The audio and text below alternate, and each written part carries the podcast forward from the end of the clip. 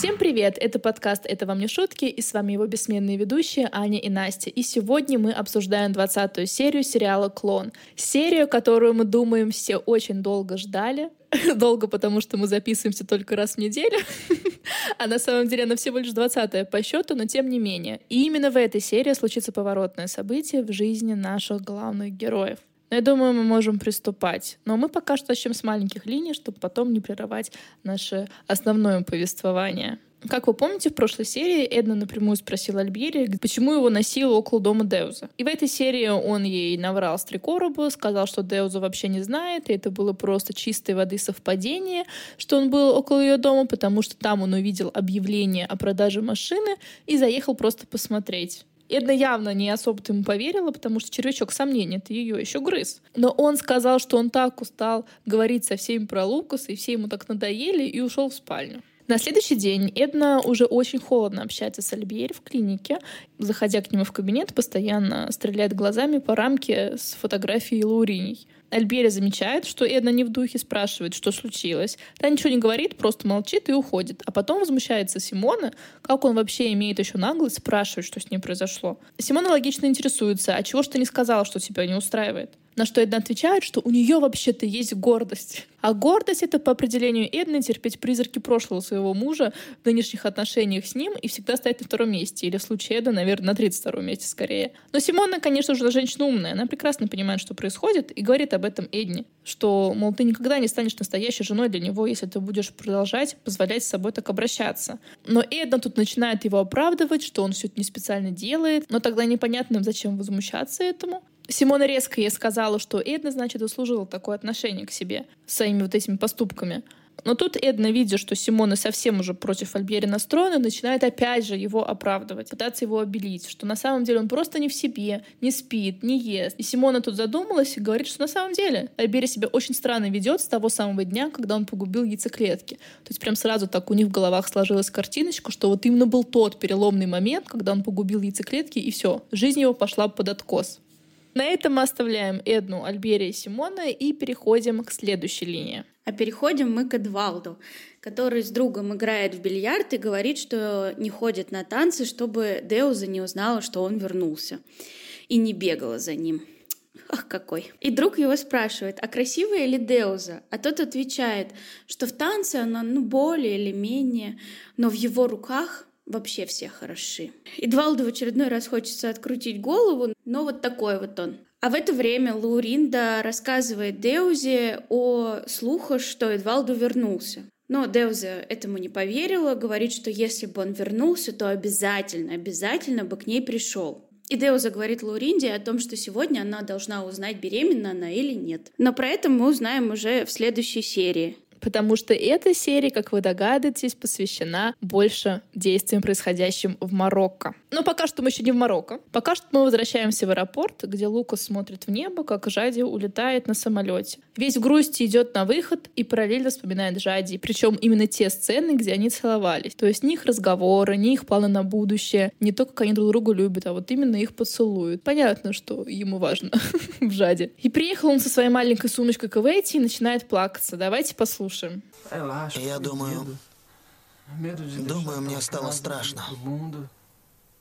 Страшно выйти из дома, пойти по жизни одному, без Дьогу. Не знаю, как будто, уйдя из этого дома, я рвал связь с братом. Столько всего вдруг вспомнилось. Господи. Хочешь лимонада или сока? Когда я осознал, что потерял ее, что мы больше не увидимся, я поехал в аэропорт, но не успел. Самолет уже взлетал. Лукас, мы же обо всем договорились. Я все приготовила для вашего переезда сюда. Теперь она выйдет замуж за этого парня из Марокко. И ты отступишь? Ты позволишь? Садись в самолет и привези ее обратно. Ну, как я и говорила в прошлой серии, Лукас на самом деле просто струсил, и поэтому он не поехал за Жади на пляж. А еще Лукас нас любит, когда ему указывают, что делать. Поэтому он правда собрался в Марокко. Но самому ему эта мысль в голову не пришла, а только с подачи Ивети. На утро, опять же, с этой своей маленькой сумочкой он выбегает из дома и заявляет Далве, что летит в Марокко. А да, почему-то его спрашивает, хочешь отсидеться на Фазенде? Причем тут Фазенда и Марокко? Либо это какие-то проблемы с переводом, либо Далва совсем его не слушает. При выходе из дома Лука сразу же наткнулся на Маизу, которая, судя по всему, постоянно отирается теперь в доме Ферасов, и попросил ту сообщить Леонидусу, что он улетел за Жаде и вернется в дом только с ней или вообще не вернется. И где ж ты будешь жить, если не вернешься? Судя по всему, Лукса нет денег на съемное жилье, у него нет работы, нет таких навыков. Станет бродячим музыкантом на Арбате петь. И интересно, как он хочет ее вывести из чужой страны. То есть у него не было плана даже на Рио, ему Жади подсказала план переехать к Кувейте, поскольку та предоставляет им свое жилье. А тут, получается, он хочет из другой страны каким-то образом ее вызволить. Хотя там совершенно другие законы, документов у нее на руках нет. Ну, посмотрим. Ну, посмотрим, как он воплотит в жизнь этот план. Он сел в такси, объявил таксисту, что его нужно доставить в аэропорт, и был таков. Когда Лукас садился в такси, он объявил, что его нужно доставить в аэропорт Галиан. Я погуглила в Рио-де-Жанейро два аэропорта. Галиан — главный аэропорт, и э, близлежащий городу Сантос-Дюмон. А, Сантос-Дюмон всегда был конкурентом Галиана, который в 90-х годах начал стремительно терять объемы пассажиропотока. И в 99 году главный терминал Сантос-Дюмона сгорел.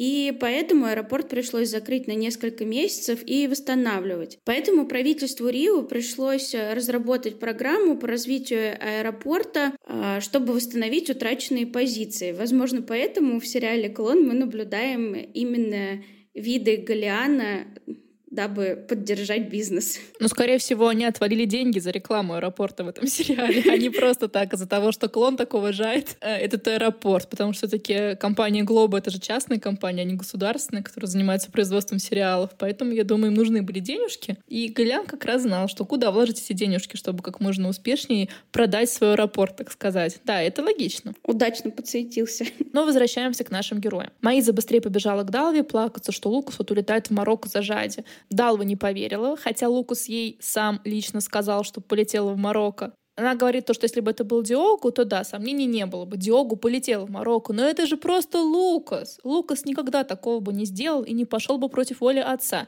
И вообще он поехал на эту фазенду злочастную играть на гитаре. Он так всегда делает, когда ссорится с отцом. Маиза начала плакать, что ей не везет. Влюбилась в Диогу, он погиб. Влюбилась в Лукаса, он уехал к другой женщине.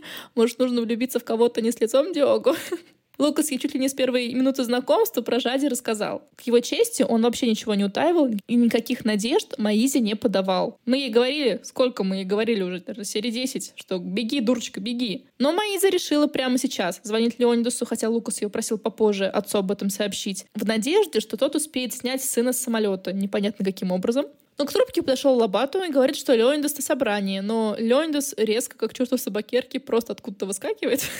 Но Лобату выслушал Маизу и сказал Леонидасу, что Лукас улетел в Марокко. Леонидас не обрадовался, но и вроде бы даже не попытался ничего сделать. Ну а что он может сделать? И в следующую же секунду нам показывают, что Лукас уже в Марокко. Точно маршрутка из Балашихи в Москву, а не самолет. И деньги сразу появились. Как мы помним, у Лукаса не было денег, чтобы снять даже комнату ему и Жаде. А тут, получается, дорогостоящий билет из Бразилии в Марокко через полсвета прилететь. Плюс у него должны быть еще деньги на два обратных билета, потому что мы подразумеваем, что он Жаде-то с собой возьмет каким-то образом. Но вернемся к Лукасу попозже. И вот мы, наконец, в Марокко, в доме дяди Али, куда на день раньше Лукаса приехала Жади. Жади в своей любимой страдальческой позе на балконе, грустит и думает о своей судьбе. Изурайда ей говорит, что нечего было судьбе сопротивляться. Вот он, твой истинный Мактуб. Саид. Сукуб. А Жадя, вся обиженная на Лукаса, говорит, что он меня оставил уже второй раз с чемоданом. Ну, Жадя не второй, а технически третий. В первый раз он в развалины, конечно, пришел, но, молясь, не дождался. Буквально часик не дождался и ускакал на лошади в закат. А еще мне непонятно, Видела ли Жади Лукас у стойки регистрации в прошлой серии? Или просто из-за монтажа нам так преподнесли, и на самом деле она смотрела на пустую стойку, а Лукас там оказался уже, когда она зашла на посадку. Потому что, мне кажется, если бы она на самом деле видела Лукаса, то у нее опять бы какая-нибудь надежда внутри заколыхалась. Я думаю, да, она бы его ждала с нетерпением, когда он там появится. А тут она просто страдает и надеется, что умрет. Но об этом попозже. Значит, просто чудеса монтажа затейники режиссера.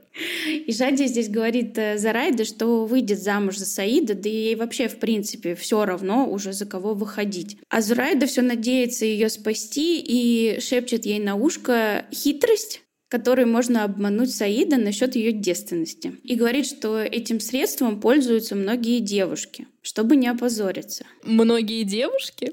Да как такой Зурайда может вообще говорить? Я думала, что на Востоке все выходят девственницами, кроме Жади. Они же делают справки, в конце концов. Это Жади попался доктор-итальянец, который вошел в положение этой девочки а другим-то, может быть, не попадется такой добрый доктор-итальянец. Но вообще технически не у всех э, женщин во время первого полового акта бывает кровь, поэтому, возможно, они берут с собой эту хитрость э, для, так скажем, подстраховки. Э, значит, справки недостаточно? Но видишь, здесь все ждут крови. Ну, кстати, кстати, я сейчас вдруг вспомнила. Помнишь, еще, наверное, серии 15 назад а, Латифа и Жади обсуждали как раз справку, угу. поход к врачу. И Латифа сказала, что справка нужна для того, чтобы как раз девушку подстраховать, потому что во время полового акта как раз часто не бывает у девушки крови. То есть они про это знают. Я даже помню, что я сказала нам сделать ментальную заметочку себе про это. То есть, по идее, в Марокко-то знают, что потеря девственности не всегда сопровождается потерей крови. Ну, тут спойлер, но тут и Жади в дальнейшем могла бы тогда просто на этом и съехать.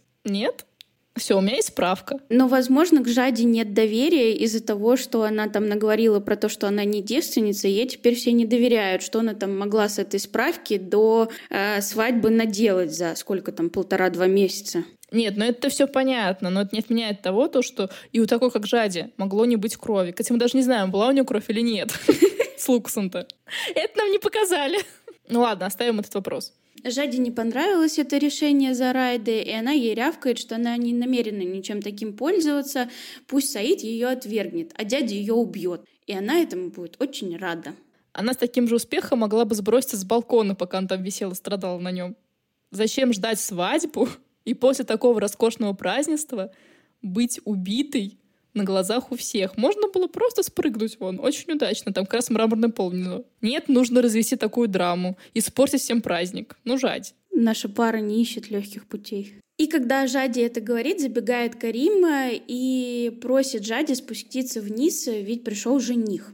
А внизу Али говорит Саидам, э, что нечего откладывать свадьбу, гроза миновала и пора праздновать. То есть Жади только приехала, и они уже объявляют э, свадьбу, то есть на следующий день. То есть на подготовку такой огромной, великолепной свадьбы им понадобилось всего два дня. Я тоже этого момента немножко не поняла, потому что они же там вызывали какую-то танцовщицу из Египта. И потом нам чуть позже покажут, что свадьба будет на самом деле очень роскошная, и свадьба Латифа даже рядом не стояла. Либо у них все это было готовы заранее каким-то образом, и им просто нужно было в любой момент известить там организаторов, что вот мы сегодня будем праздновать свадьбу. Но тоже, наверное, так не организовываются большие свадьбы. Но либо в Марокко такие свадьбы — это просто каждодневное дело, и подготовки к ним особо не нужно. То есть они живут в празднике, я не знаю. По зову таких уважаемых людей, как дядя Али, все сразу бросают свои дела и бегут э, праздновать. Но вернемся к Али и Саиду. Али уверяет, что Саид сможет завоевать любовь Жади, а Саид ему на это отвечает, что Жади покорила его сердце с первого взгляда. А еще вопросик. А что за гроза? Проблемы с гаремом Саида были грозой на пути к свадьбе? Или проблемы с нежеланием Жади выходить замуж и ее любовь к другому человеку? Ведь, насколько мы знаем, Дяде Али неизвестно, что Саид знает, что Жади влюблена в бразильца Лукаса. То есть теоретически, гипотетически, Саид не чувствовал угрозы отмены свадьбы. Ну, кроме той телеграммы, которую Мухаммед послал Саиду и сказал, что там Жади наболтала, что она не девственница. И то про эту телеграмму дядя Али не знал. И Саид не знал про телеграмму, которую Жади отправила дядя Али. То есть, получается, в чем гроза-то? Мне здесь вспомнилась цитата из «Друзей». Они не знают, что мы знаем. Что они не знают, что мы знаем. Ну да, это можно так на самом деле охарактеризовать, потому что это оказался слишком такой тетрайдер со множеством углов. Каждый знает маленький кусочек информации, но полной картины, судя по всему, ни у кого нет, кто про что знает. Поэтому непонятно, как встретились два уголочка Али и Саид, и почему Али говорит то, что гроза миновала, и свадьбе быть.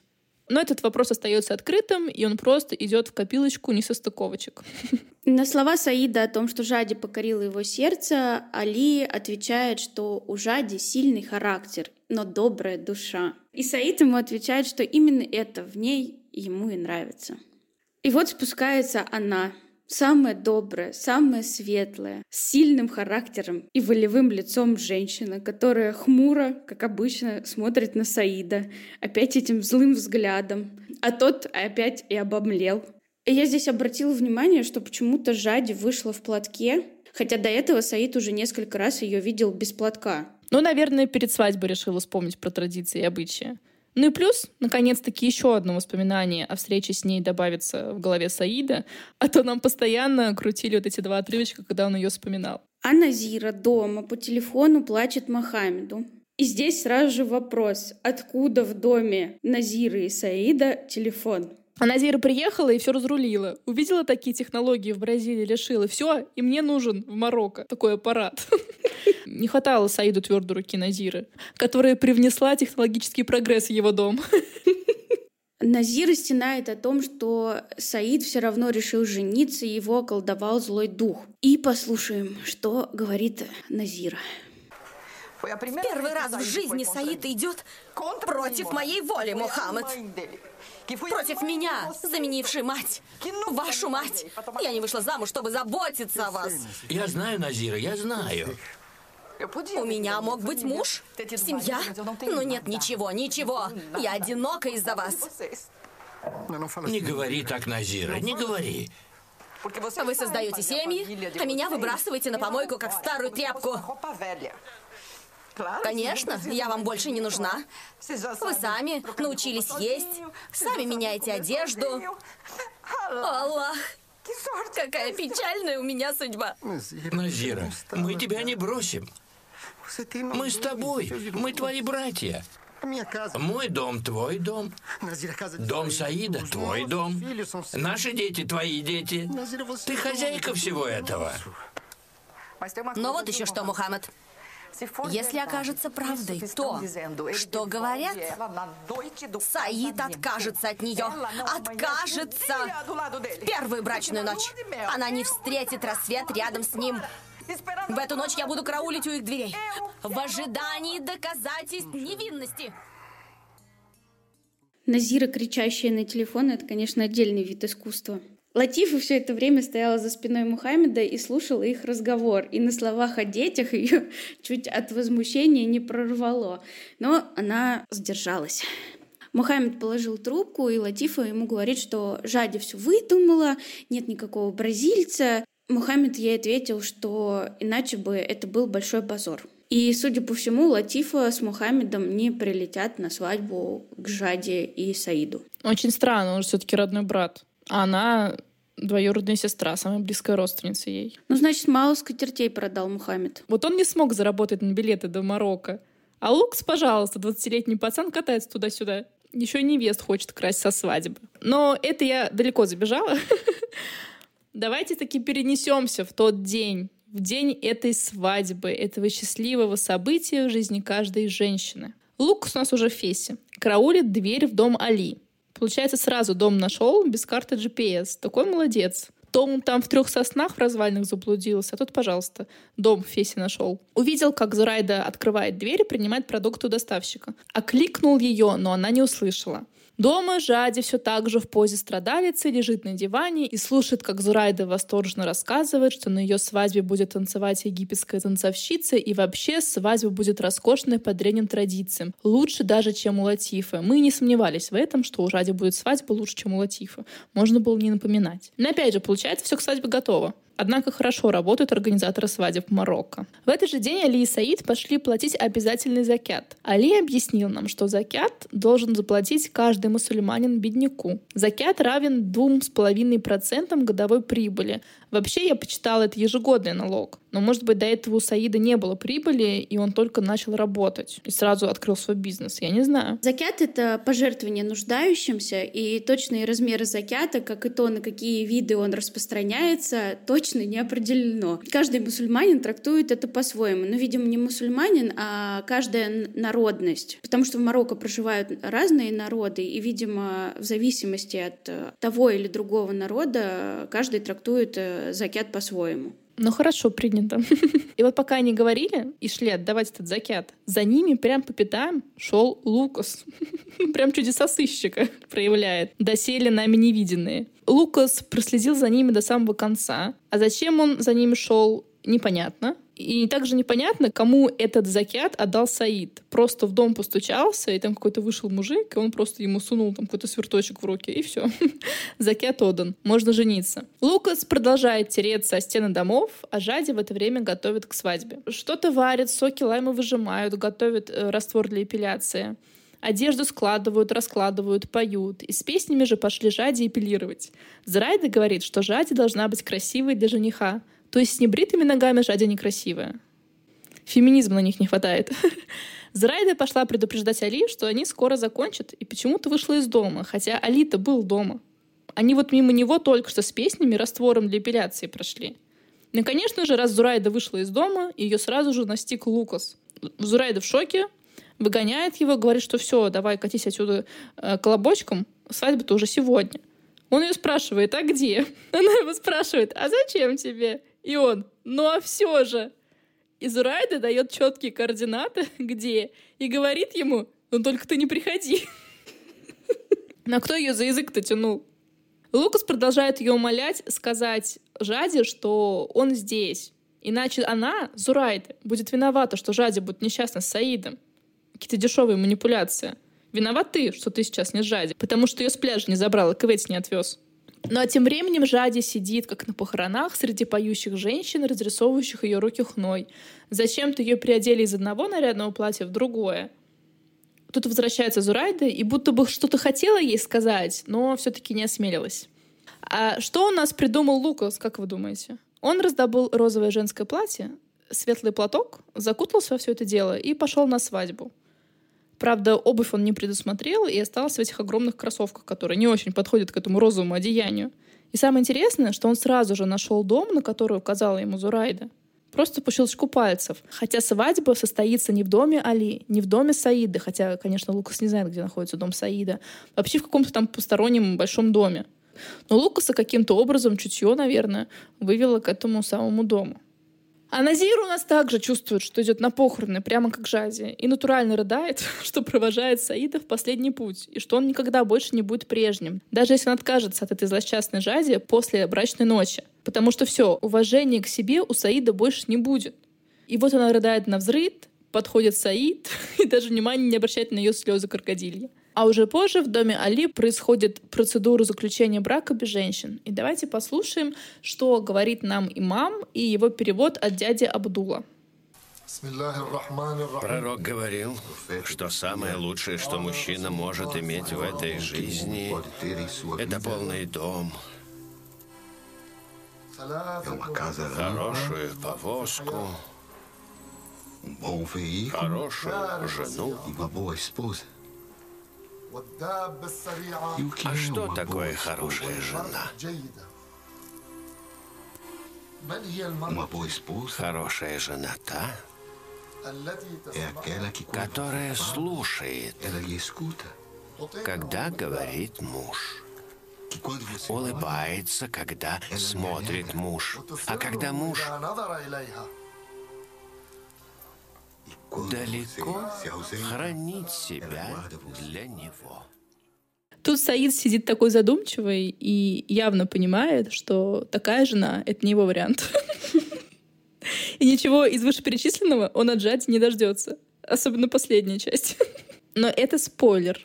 А женщины сидят отдельно в другой комнате, и к Жаде пришли читать стихи, чтобы ей повезло в любви. А стихи эти призывают следовать за любовью, коль та зовет, даже если путь крутой и трудный, и уступай любви, когда зовет, и когда любви нет, то верь. в нее, иначе голос разума заглушит твои мечты. Ну, нашли они, конечно, стихи, какие рассказывают Жади. Даже не учитывая ситуацию Жади, это не те стихи, которые подходят для договорных браков. И почему Латифи такого не читали, тоже вопрос. Жади, конечно же, сидела все это время, вспоминала поцелуи Луи Лукаса. Но наши попугайчики-неразлучники, конечно же, друг друга стоят и не могут ничего больше вспомнить, кроме как поцелуев. Идеальная пара. Пустоголовая. Напоследок Зурайда Жайди еще сахарком накормила для сладкой жизни. Но, как мы скоро это увидим, сахарок не сработает. Потому что он был тростниковый. И вот в комнату заходят свидетели мужчины и спрашивают, берет ли Жади в мужья Саида. Жади, конечно же, немного задумалась, но в итоге ответила, что берет. Здесь нам показали Назиру, которая явно рассчитывала на другой ответ. И процедура вновь продолжилась в комнате с мужчинами и опять без женщин. Имам начал зачитывать, что Саид отдал за Жади, а именно золото, 2500 долларов э, заранее и еще 2500 долларов должен заплатить в течение года. Ну и насколько мы можем судить, э, как рассчитала нам в прошлой серии Настя, это большая сумма. Аж 40 скатертей Мухаммеда. Ручной работы, идеальное качество. Хухры-мухры. И это мы еще не знаем, сколько он отдал за золото. Ну и вот, наконец, брак заключен. Да будет пир! Пошли песни, пляски, очень много массовки, целые хоры певиц и певцов, которые начали представление аж еще на улице. А в доме перед молодоженами в главный зал сначала заходит та самая египетская танцовщица в красивом наряде, и Жади идет как на заклании под руку Саидом. Лукс уже пробрался в этот дом и встал прямо ровнёхонько перед Жади, наверное, метрах трех от нее, и вылупился. Она в это время смотрела себе под ноги и увидела его кроссовки — подняла глаза и застыла, как громом пораженная. Конечно же, Саид этого не заметил, хотя это продолжалось целую вечность. Они прошли мимо Лукаса, и все это время Жади еле дышала и продолжала смотреть на Лукаса, чуть шею себе не свернула. Ну все, невеста у нас оживилась, начала улыбаться и разрумянилась. Дошли до дядьев, и Али расцеловал молодоженов и выдал «Я вручаю тебе сокровище». А наблюдавшая за этим действием Назира ядовито заметила «Посмотрим, насколько потянет это сокровище в первую брачную ночь». Никакой личной жизни. Молодые сели на трон. Жади опять увидела Лукаса, и он знаками показал, что им надо поговорить на ее свадьбе. В самый разгар праздника. Ага. Жади уже опять переодели и тоже нарядили египетскую императрицу с огромной будкой на голове, как э, несколько серий назад Латифу. Лукас все отсвечивал ей, и веселая музыка прерывалась на такую заговорщицкую. Она беспаленно встала в своей кибане и пошла к нему навстречу, но на пути наткнулась на Зурайда и говорит, вот, он здесь, за мной приехал. Зурайда говорит, сиди смирно, молчи, а то вас убьют. Лукас смотрит на Жади, глаз не может отвести и не помнит себя от счастья. А эту всю картину наблюдают Али и Абду. Говорят, какая красавица невеста. И тут они заметили, на кого она смотрит. Аппетитная незнакомка в розовом очень заинтересовала их обоих. Абдул она вообще зажгла воображение, старая извращуга. И давайте послушаем мой любимый момент из этой серии. А это кто? Не знаю. Но как красива эта женщина.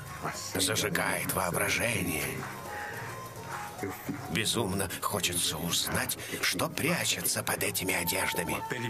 Кожа белая, как молоко, грудь большая. Мне нравятся груди, которые колышутся из стороны в сторону.